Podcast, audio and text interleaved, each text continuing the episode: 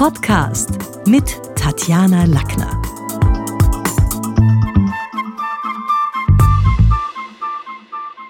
Mein heutiger Studiogast wirkte schon in mehr als 50 Hörspielen und in über 150 Film- und Fernsehproduktionen mit. Freuen Sie sich mit mir auf Erwin Steinhauer. Hallihallo, ich freue mich aufs Gespräch. Schön, dass du da bist, Erwin. Dein Buch Aufgedeckt, Trinkgenuss und Tafelfreuden erinnert mich an eine 20-teilige Serie, die ich für die Hörer damals von Radio Niederösterreich gestaltet habe. Auch bei euch erfährt man kulturelle Hintergründe zu Speisen und Gararten. Kannst du unseren Podcast-Hörern mal ein bisschen zusammenfassen, worum es im Buch geht? Ja, in aufgedeckt, wie schon das wunderbare Cover, das uns der Gerhard Haderer gezeichnet hat, äh, ersichtlich ist, sieht man die beiden Superdetektive Sherlock Holmes und äh, Dr. John Watson, die einen Österreicher äh, beobachten, der vor einer Stötzen sitzt. Und das Bekannte daran ist, das war mein Wunsch, dass der Österreicher eine Sau im Frack ist. Also die Sau frisst sie quasi mehr oder weniger selber. Worum geht es? Es geht äh, ums, um eine der wichtigsten Sachen in unserem Leben. Es geht ums Essen. Und wir versuchen, ähm, genau unter die Lupe zu nehmen, was ist eigentlich ein Fleischtiger, was ist ein Vegetarier, was sind Menschen, die vegan leben, woher kommen Bezeichnungen wie Filet Wellington, Chateaubriand, Pfirsich Melba, das hat ja alles wirkliche Hintergründe. Und dann fragen wir uns auch ganz profan, was ist ein Kafka? Was ist ein Kafka? Eine Wurst in, in, in Linz. Okay, eine spezielle? Zubereitungsart. Oder eine Bosner in Salzburg. Wie, wie schaut es mit den Traditionen der Würstelstände aus und so weiter? Also, Hast du jetzt auch selber ein Lieblingsgericht, dessen Rezept Einzug in das Buch irgendwie gefunden hat? Oder, oder gibt es sowas wie ein Lieblingsrezept? es gibt viele Lieblingsrezepte. Das letzte habe ich von meinem vegan lebenden Sohn bekommen, der mir beigebracht hat, mehr mit dem Backrohr zu kochen. Äh, Gemüse zum Beispiel ins Backrohr zu legen bei 180 Grad 20 Minuten. Er ist Veganer oder der er ist, der lebt Vegetarier? vegan seit drei Monaten. Was gibt's bei dem zu Weihnachten?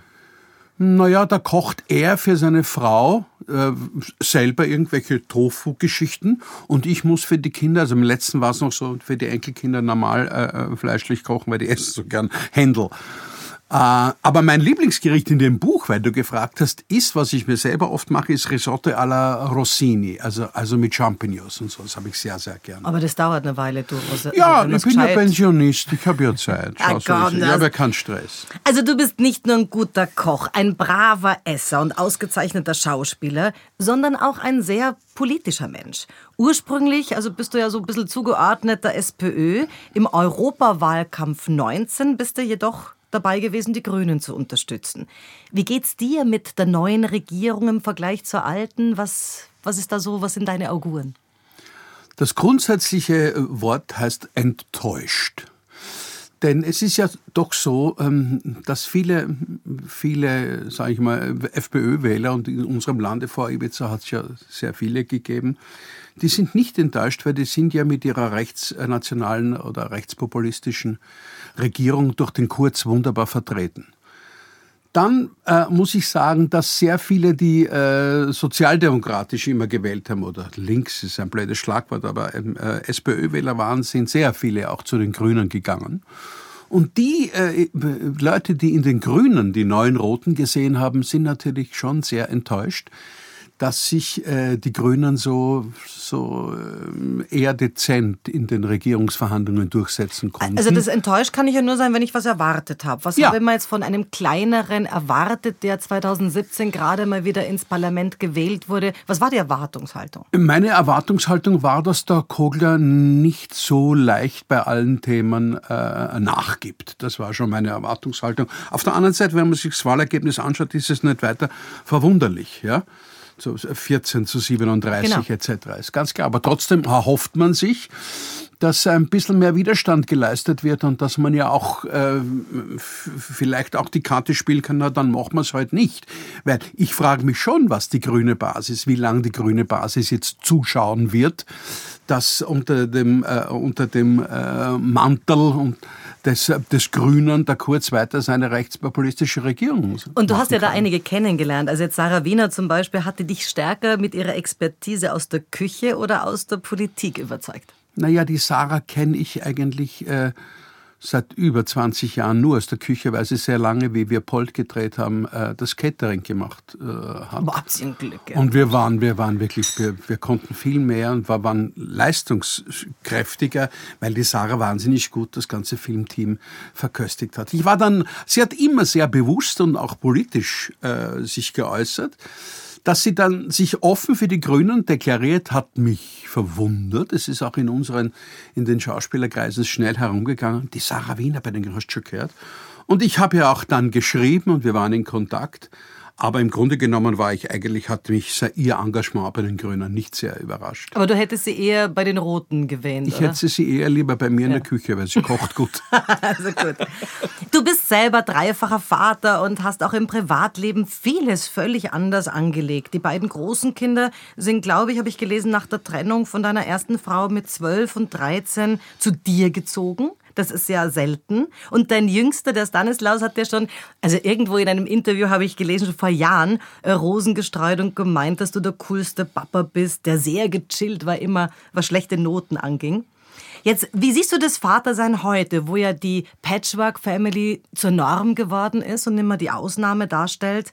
Wie, wie, wie, wie, ist das so für dich jetzt im, im Nachhall? Naja, ich bin ja doch in, in einer Phase, wo man eigentlich nur mehr ans Loslassen denkt. Ja?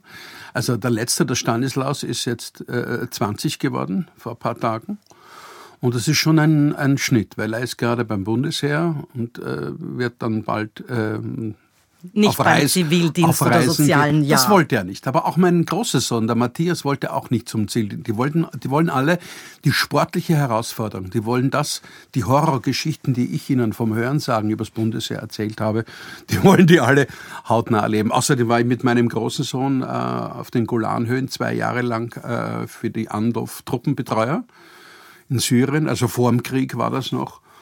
Und äh, das war irgendwas Spannendes für die Kinder. Jetzt ist er froh, der Stanislaus, dass es vorbei ist. Er war Kraftfahrer und freut sich äh, auf das Leben eigentlich. Und ich glaube, der wird äh, sehr bald hinaus in die Welt. Und ähm, man muss loslassen können. Das ist schon. Aber wichtig. das tun wir doch nicht. Ich meine, du bist Opa, ich bin Oma. Das Loslassen ist ja schon mal bei den Enkelkindern nicht dran zu denken. Also auch wenn wir es bei den Kindern irgendwie hinkriegen, dann sind wir ja doch wieder sehr gebunden. Es bleibt dann nichts anderes über. Was willst du einem 20-Jährigen sagen? Du kannst ihn maximal versuchen zu beraten.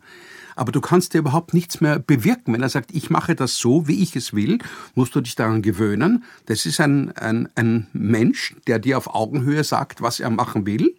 Und das wird er auch durchziehen. So Warst ist du es. zu gechillt bei Noten jetzt im Nachhinein? Ist es eine Sache von ah, Konfliktscheue oder von wirklicher Überzeugung? Noten sind nicht alles. Wie siehst du das jetzt im Nachhinein? Weil ich denke mal, als Kind ist es super, wenn man einen Papa hat, der sagt, na komm, vier, vier gewinnt, vier langt. Als Frau an deiner Seite, die ja doch will, dass aus den Küken was wird und dass eine gewisse innerer Schweinehund überwunden wird, da ist es wahrscheinlich, da fühlt man sich wahrscheinlich nicht immer so unterstützt.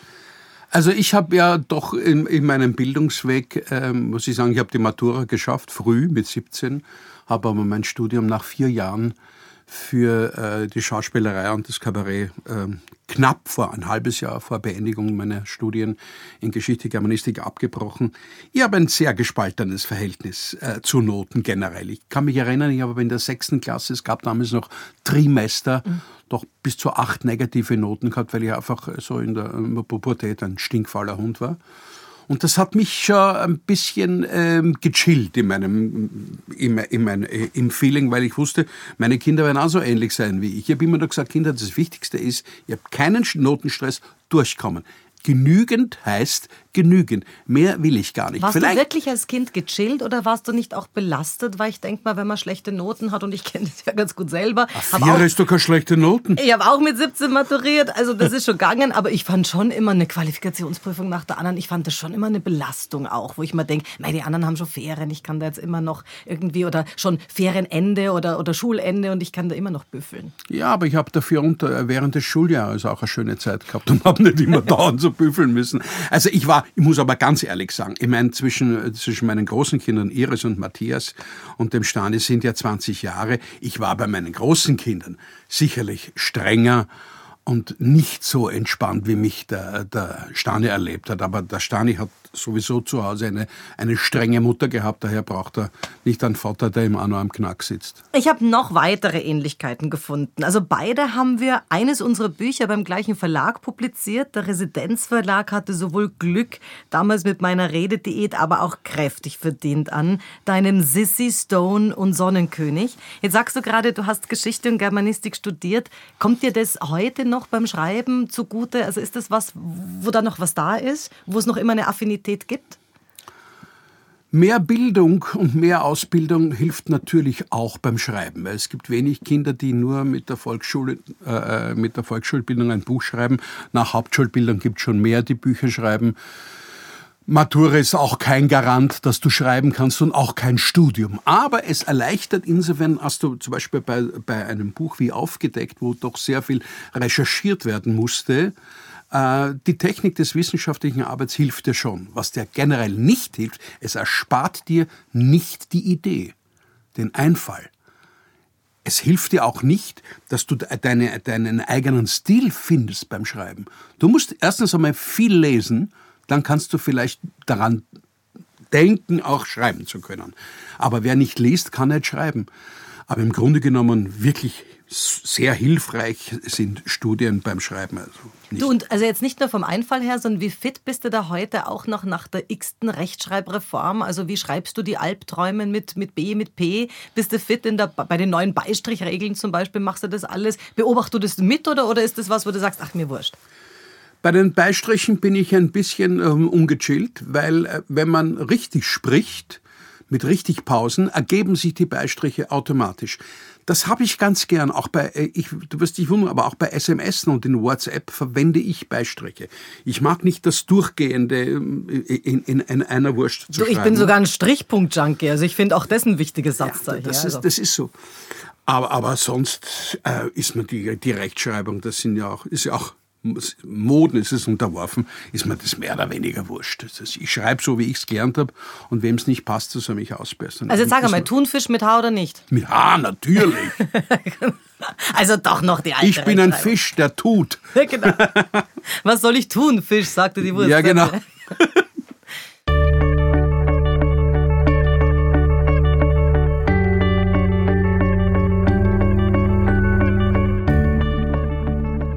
Erwin, du hast schon 1977, 78 im Kabarett Simpel gespielt. Wie erlebst du die heutige Kabarettszene? Also, oder sollte ich sagen, Kabarett mittlerweile. Da gibt es die prolligen Deutschen, die riesige Hallen füllen. Ich denke da jetzt an, an Mario Barth oder Cindy aus Marzahn. Dann gibt's die Deutsch-Türken-Comedy, also die Abendprogramm Samstag ist voll davon, von Kaya Jana über Kosa bis Bülent. Und bei uns natürlich auch hunderte Kleinkünstler mit mehr oder weniger gutem Programmschmäh. Darunter sind ehemalige Ö3-Moderatoren und auch zum Teil so, so krasse, krasse Löwinger-Remakes. Wie erlebst du das? Ich muss sagen, je mehr gelacht wird, umso lieber ist es mir.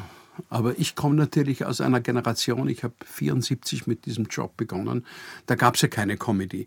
Und für mich war der Begriff Kabarettist eher ähm, ein Markenzeichen und ein Qualitätssignum. Ja?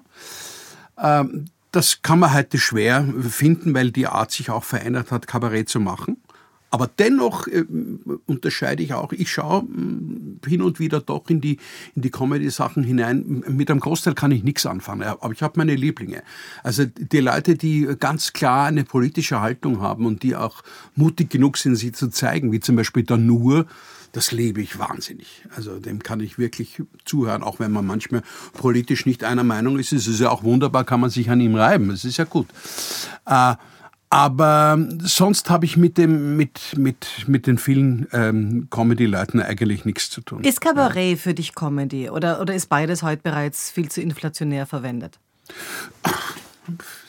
So es gibt Kabarettisten, die sagen, bitte, ich bin sicher kein Comedian. Und es gibt, gibt, gibt Comedians, die sagen, nein, nein, also Kabarett. Aber irgendwie, es ist doch ein, der englische Begriff für ein Genre.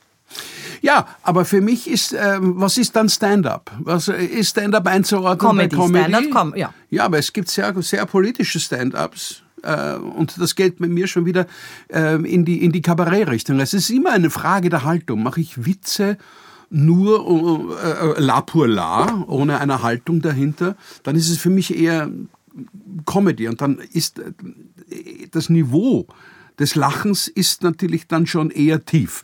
Je mehr ich Intellekt brauche, um zu verstehen, dann geht's mehr für mich in Richtung Kabarett. Aber wir haben bei uns sowas wie Dieter Nuhr äh, nicht. Jetzt ist die Frage, warum ist das politische Kabarett mit, ich denke mal nach Martin Flossmann wahrscheinlich ausgestorben, wodurch die Realvorlagen, die wären doch steil. Also ich muss sagen, ich habe hier zwei Jahre Martin Flossmann ge gehabt. Ich habe zwei Jahre im Simt gespielt. Das war so wie Karl Farkas nie politisch. Okay. Politisch waren Bronner Gewaltinger. Die sind direkt in die Innenpolitik, haben die eingegriffen und haben äh, darüber äh, äh Satire gemacht. Bei Martin äh, ging es, beim Horst, wie wir gesagt haben, ging es eigentlich nur um die Unterhaltung. Das war sehr, sehr erfolgreich.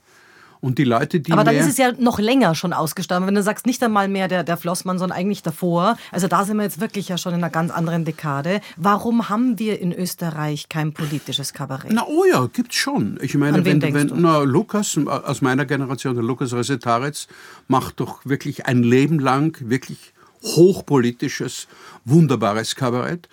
Der Alfred Dorfer hat äh, von der nächsten Generation, ja. dann äh, Generation nach mir, macht bis heute. Dann hat der Dorfers Donnerstag im Fernsehen lange gemacht, wo ich auch ein paar Mal mitgearbeitet habe. Das und war dann, schon politisch. Und jetzt nicht zu vergessen, die Staatskünstler ist politisches ja. Kabarett. Aber es also wurde Maschek, halt, ganz bestimmt, ja. Ja, also es gibt, das politische Kabarett gibt es. es Im ORF ist es nicht so sehr beliebt, darum müssen die Staatskünstler auch jetzt zu Puls 4 ausweichen, weil äh, der ORF halt zu stark äh, mit der Politik äh, verbandelt ist. Aber es nach wie vor politische Kabarett gibt und ich bin auch froh, dass ich hin und wieder äh, da mitarbeiten darf. Außer Dieter Nur jetzt im Ausland, über welchen Kollegen, also welchen Kollegen schaust du gern bei der Arbeit zu, über wen kannst du herzlich lachen? Der, der allerliebste war mir, weil ich mit ihm wirklich, wirklich an die tausend Vorstellungen gespielt habe, Otto Schenk. Ich habe über den Otti so lachen können. Auch die privat? Lust, die, äh, auch privat. Ich habe die lustigste Zeit war, ich habe doch fast sieben Jahre mit ihm an die 350 Vorstellungen Othello darf nicht platzen gespielt in den Kammerspielen. Und da war sowohl die Pausen in den, äh, in den Garderobenräumlichkeiten, als auch dann die Vorstellung mit ihm, oder wenn ich Kabarett mit ihm, alles Walzer gespielt habe in den Kammerspielen, die lustigste Zeit meines Lebens. Ich habe über den Otti grenzenlos lachen können. Wirklich. Ich ja. bin mit dem Untermieter groß geworden im Fernsehen, wo ich ihn zum ersten Mal gesehen habe. Und von der jüngeren Generation kann ich herzlich lachen über den, über den, über den Näher. Ja. Nicht? Und meine großen, wenn du jetzt fragst, ja, was waren deine Vorbilder? Mit Vorbilder, intellektuell hat mir immer wahnsinnig gut der Dieter Hildebrand gefallen. Also ich bin durch den Werner Schneider mit dem Dieter auch bekannt geworden. Der Dieter Hildebrand war ein, ein wunderbarer Kabarettist. Und natürlich hier im Lande war es der Helmut Qualtinger, der mich mit allem, was er jemals gemacht hat, immer sehr stark, auch wenn ich es nicht zugeben will, beeinflusst hat. Okay. Du, unter diesen nächsten Events im heurigen Theaterkalender findet sich Ihnen zuliebe, du als Oberkellner mit Perfektion, Herz und Hingabe und da hast du auch ein Ensemble, also ich glaube so, so eine musikalische Melange zwischen Wiener Lied und Jazz. Wo kann man dich denn da sehen? In den Wiener Kammerspielen haben wir noch im März ein Konzert. Dann ähm, haben wir ein paar Vorstellungen in Wien, auch unter anderem im Stadtsaal, in, äh, im Akzent. Und vor allem gehen wir aber mit Ihnen zur Liebe. Sein Programm, das sich äh, das Kletzmer-Musik mit Kletzmer Reloaded, Gojewiowski und Shevchenko, mein Freund Peter Rosmanit. Und du singst?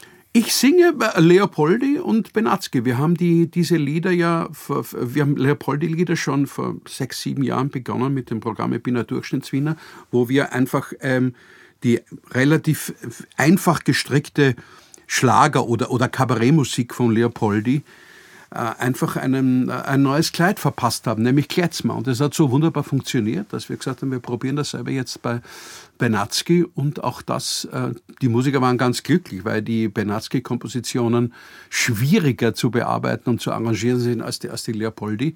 Sachen, aber die Texte sind einfach Wahnsinn. Es wird ja heute nicht mehr geschrieben. Ich muss das immer erzählen, wenn ich das noch darf. Die charmanteste Beschreibung von O-Beinen, deine Beine, ach Luise, dem sanften rund sich biegen, nannte ich Romanbeine, scherzend, weißt du noch? Weil am Anfang glaubt man immer, dass die zwei sich niemals kriegen, gegen Ende aber kriegen sie sich doch. Hast du so eine Beschreibung von O-Beinen schon? Aber es gibt's heute nicht mehr in der Literatur. Und so gibt es sehr viele Beispiele, gerade bei Benatzke, der ja nicht nur komponiert, sondern auch äh, gedichtet hat ähm, sehr viele Beispiele und das möchte ich einer neuen Generation irgendwie vermitteln und ich hoffe immer, dass mehr junge Leute in die Konzerte kommen. Erwin, was musst du heute noch tun? Also wenn du einen Auftritt hast, wie hältst du deine Stimme fit? Jetzt haben wir gerade Grippewelle, wir haben im Sommer die sommergekühlten Räume, wir haben die wintergeheizten, also immer trockene Luft. Machst du noch was konkret für die Stimme, wenn du einen Auftritt hast oder nicht? Äh, ich passe wahnsinnig auf. Also in der, in, ich bin ja Hypochonder, ich kriege alles gleich, was auf den Beipackzetteln steht. Daher passe ich wahnsinnig. Ich bin immer gut angezogen. Ich habe immer was am Kopf. Ich schütze den Hals. Ich befeuchte mein Schlafzimmer. Ich habe nie unter 40 Prozent Luftfeuchtigkeit. Und, ähm, aber ich habe keine vor den Auftritten keine speziellen. Also Trainings. du machst keine sprechtechnischen Nein, Übungen oder keine. Ich gehe raus und es funktioniert. Okay. Okay. Ja. Kannst dich noch an irgendwelche sprechtechnischen Aufwärmübungen erinnern aus deiner Schauspielerzeit? Weil da kriegt man ja eine ganze Menge irgendwie an, an Etüden, die man. Ja, aber ja, dadurch, dass ich den Beruf ja nie gelernt habe, kann ich dir das nicht sagen. Ich war ja nie in einer Schauspielschule. Ich habe wirklich äh, im Burgtheater eigentlich den Job gelernt, weil ich bin in der Gasse gestanden. Das ist wie hab, bei Oskar Werner. Und habe wunderbaren Kollegen von der Seite zugesehen und dann durfte ich plötzlich mit ihnen spielen. Und da lernst du eigentlich am meisten. Wenn du willst, übst du für dich selber Technik des Sprechens. Wir hatten damals auf der Uni im Germanistikstudio Technik des Sprechens und Technik der freien Rede. Martha Dangel hat die wunderbare Dame geheißen. Und äh, das war meine Basis eigentlich. Da hat man noch gelernt, die Städte und die Mädchen. Ja, da waren die genau. A's noch ganz, ganz zerquiekt. Genau, ja. Du sag einmal, welche Rolle spielt die sogenannte Altersstimme in deinem Beruf? Denn natürlich klingen wir mit acht anders, als wir mit 80 klingen. Äh, 80 bist du nicht, aber die Altersstimme, was hat sich da getan? Gibt es da irgendwie so eine Eigenbeobachtung? Was ist anders geworden? Was ist an den Angeboten anders geworden? Naja, ich glaube, die alte Stimme hat auch sehr viel zu tun, dass wir im Alter bekommen wir die Rechnung präsentiert, wie wir gelebt haben. Also wer viel sauft und viel raucht, hat natürlich eine ausgeprägtere alte Stimme als jemand, der immer mehr oder weniger gesund gelebt hat.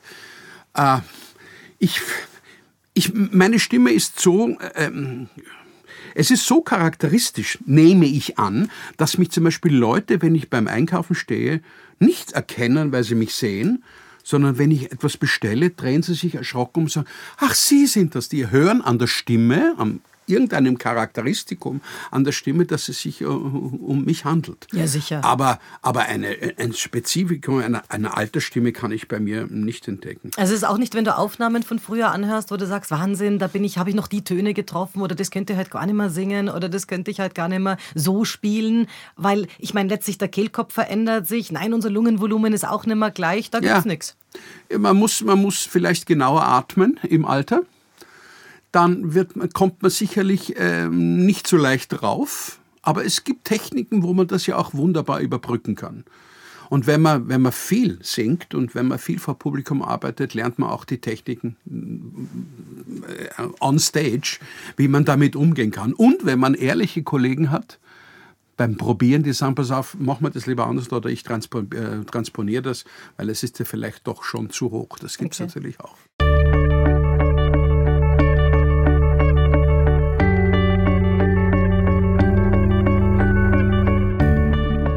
Obwohl du in einem Interview gesagt hast, wir verkaufen uns nicht als Paar, so tust du doch mit deinem Älteren, mit dem, mit dem Matthias Franz Stein im Stück Vatermord. Wie ist denn das, wenn man mit dem eigenen Sohn die ödipale Geschichte spielerisch oder in dem Fall schauspielerisch aufarbeitet? Es ist wahnsinnig beglückend, mit dem eigenen Kind auf Augenhöhe Theater spielen zu können. Das ist es es kann ja auch ganz peinlich werden. Es kann ja insofern, ich habe äh, das auch erlebt bei Kollegen am Burgtheater, wo ähm, Söhne oder Töchter des berühmten XY zum ersten Mal auf der Bühne standen und der Vater saß ziemlich nervös und in den Händen äh, verschwitzt in der Kantine und hat gefragt, wie ist er, sag's mal, wie ist er, wie ist er, hat, hat er Talent und so. Und wir haben natürlich auch die Kollegen dann immer auch angelogen und haben gesagt, ja, ja, wird schon sein. Im Grunde genommen hat es dann auch Fälle gegeben, wo es nicht so toll war. Ja?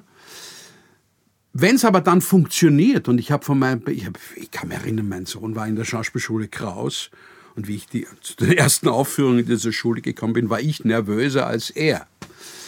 Aber mein großer Sohn, der Matthias, hat sich auch ähm, nie zu stark an mir orientiert, hat nicht mich gefragt, zum Beispiel in der Rollenauswahl etc. Der ist zu meinen Freunden, zum Fritz Kadel oder zum Rupert Henning gegangen und hat sich eher an meine Freunde gewandt, als an mich, dass er nicht in die Gefahr kommt, äh, zu nah an mich heranzurücken. Aber es ist doch eigentlich nicht auf Augenhöhe, Erwin, denn, denn er hat's gelernt, du nicht. Du bist der Star gewesen schon zu einer Zeit, er noch nicht. Das ist doch eine völlige Dysbalance und dann noch dazu eine andere Generation. Also wie, wie... Ich spreche rein von der Qualität. Ich kann mit meinem Sohn auf Augenhöhe spielen. Er versteht mich, er spürt mich, er gibt zurück. Ich nehme von ihm. Es ist vor allem, vor allem jetzt ist es wieder, wir haben gerade uns an dem Frühjahrsprogramm Vatermord wo, das wir schon im, äh, im, im Rabenhof gespielt haben. Das ist ein beglückendes Gefühl. Noch dazu hat mein, mein Sohn, der Matthias, ja den großen Vorteil, dass er viel mehr schreibt als ich. Der mhm. Matthias schreibt. Und, und ähm, der hat, dadurch eröffnet sich für ihn ein viel größeres Spektrum. Als und ihr habt nie gestritten, also trotzdem Na, ihr da auch Natürlich. Na, selbstverständlich. Ich bin kein Harmoniker. Ich bin, ich bin, ich bin, ich bin, ich bin ein Heferl. Ich, und mein Sohn hat das auch teilweise von mir, fliegen die Fetzen, ist ganz klar. Aber aus der Disharmonie entsteht ja auch, aus der Dissonanz Was ist es dann, auch Wie es angelegt viel. ist, wie es er versteht, wo man sagt, okay, nein, du spielst mich dann die Wand. Was, was ist dann meistens so der Kern, wo man sagt... Der ah, Kern ist zum Beispiel, der Vorwurf meines Sohnes bei Vatermord war immer, wenn ich bestimmte Sätze gespielt habe, dass er sagt, das ist jetzt nicht gespielt, das hast du jetzt privat gesagt, du meinst es wirklich. Sage, lieber Freund, das ist unser Geschäft. Damit halten wir die Spannung, wenn die Leute nicht wissen, was stimmt, was ist privat, was ist gespielt. Und wenn es bei dir schon Unsicherheit erzeugt, dann habe ich den Punkt getroffen. Oh Gott, das heißt also, dieses das kindliche Ohr hat da gesagt, okay, da, Du meinst das, das so, wie es das, das sagst. Das kenne ich schon. Ja, ja genau, natürlich. okay. Du, ähm, an der Schule des Sprechens hast du schon einige Male in der Prüfungskommission in unserer Diplom-Sprecherausbildung mitgewirkt. Wie wichtig sind jetzt Stimme und Sprache nicht nur für den Beruf, sondern ja, wahrscheinlich auch für den, für den Alltag, fürs Leben? Ich finde, es wird viel zu wenig darauf geachtet, ähm, genau und richtig zu sprechen. Ich glaube, es hat, es hat sich auch total ähm, es, äh, ist ein, ein, totaler Schlendrian eingekehrt. Es ist ja auch am Burgtheater mehr oder weniger, ich gehe doch viel ins Theater, aber es werden viel mehr Dialekte gesprochen, was mich jetzt nicht stört. Aber wenn durchgehend zum Beispiel die, das sogenannte Hochdeutsch, bei uns war das immer das Hannoveraner Deutsch, war immer das Schönste, umso weniger man das hört, umso mehr denkt man sich, ist eigentlich die Sprache vollkommen egal ich denke oft darüber nach, äh, am authentischsten sind ja die Leute dann, wenn sie in ihrer Mundart sprechen, wenn sie in dieser Sprache sprechen, die sie, in der sie aufgewachsen sind. Aber trotzdem entbindet mich das nicht an meiner Sprache, an der Technik des Sprechens zu arbeiten. Ja, vor allen Dingen ist ja authentisch, heißt ja nicht immer authentisch gut. Es gibt ja auch authentisch schlecht. Also wir lassen ja heute auch die Zähne unserer Kinder, wenn sie schief stehen, nicht einfach so stehen, was authentischer wäre, im Sinne von natürlicher, sondern wir kümmern uns um eine Zahnspange. Also optimieren Dank, ja. muss erlaubt sein. Ja, absolut, ja? absolut, absolut. Weil sonst wäre der Obdachlose im Stadtpark, der heute nicht geduscht und nicht äh, geschminkt und Zähne geputzt ist, ja authentischer, weil natürlicher als wir beide.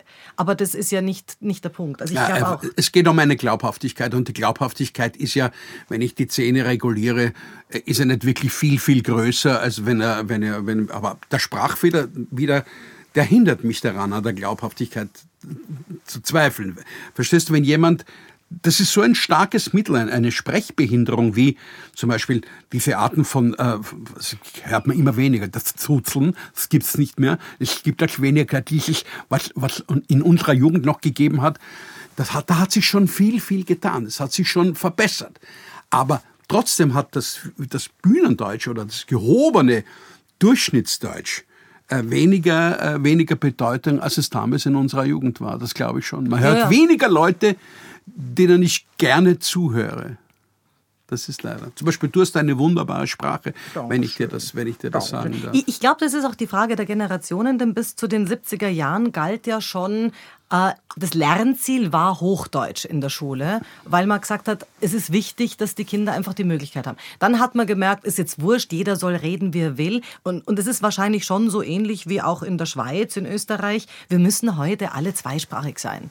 Das, was die in ihren Kantonen reden, was wir nie verstehen werden können, und das, was sie dann aber für SFR, für Schweizer Hochdeutsch halten. Äh, also das heißt, wir müssen, der soll ruhig sein für seinen Lokalkolorit und die fünf Kilometer rundherum, das können. Aber aber wenn es auf der Bühne ist und Bühnenhochdeutsch oder auch die gebundene Mediensprache, dann wäre es halt ganz super, wenn man das da nicht hört. Ja, aber weißt du, was mich oft stört, ist, wenn Kollegen äh, in Deutschland spielen und dann versuchen, äh, den deutschen Dialekt zu nachzumachen. Ja, ja wo du dann plötzlich überhaupt nicht mehr hörst, wo kommt jemand her. Ich habe das schon gerne, ich habe ein sehr musikalisches Ohr, ich erkenne am Hochdeutsch meistens, wo jemand herkommt. Ich erkenne auch, wenn es Kollegen gibt, die ganz einfach was nachmachen, weil sie denken, sie können dadurch in Deutschland mehr, äh, äh besser zu Jobs kommen. das habe ich nicht gern. Also Pivkonisieren mag Nein, niemand. Machen aber das, viele. Ja, das machen viele, aber nur in die eine Richtung, weil das jetzt die Deutschen anfangen zu wienern, gibt es dann seltener. Das scheint ja, aber schwieriger meistens schlechter. schlechter, genau. Du 70, 70 ist ein großer Geburtstag. Was bedeutet dir Alter in Bezug auf die Lebensphasen, auf das, wo man sagt, da stehe ich heute woanders? Irgendwann ist man ja, also auch wenn wir alle ganz unterschiedlich sind, dann fallen uns trotzdem die Milchzähne nicht jenseits der 80 aus, sondern es gibt gewisse Phasen, wo man beißt, wo man kämpft, wo man loslässt, wo man sagt, jetzt lasse ich los, ich mache vielleicht nicht mehr überall mit. Was ist 70? Für mich ist das Alter äh, eigentlich das am, am, am an, an, auf der Geburtsurkunde steht, vollkommen belanglos. Mir ist das vollkommen egal. Ich merke ja am, äh, an meinem eigenen Körper, wie alt ich wirklich bin. Ich glaube, ich bin in manchen Bereichen älter als 70, in manchen Bereichen dann doch wieder jünger. Es ist äh, eine Frage, was du aufgibst. Wenn ich kann heute, ich lebe heute nicht mehr so, wie ich mit 40 oder 50 gelebt habe. Es ist mehr Verantwortung dem Körper gegenüber. Und es ist der Wunsch, möglichst lange ähm, meinen Kindern, das ist für mich doch das Wichtigste im Leben, sind meine Kinder, weil das die beglückendste Aufgabe meines Lebens war, drei Kinder aufwachsen zu sehen und sie betreuen und jetzt nur mehr beraten zu können. Ich möchte einfach äh, möglichst lange hilfreich für die nächste Generation da sein.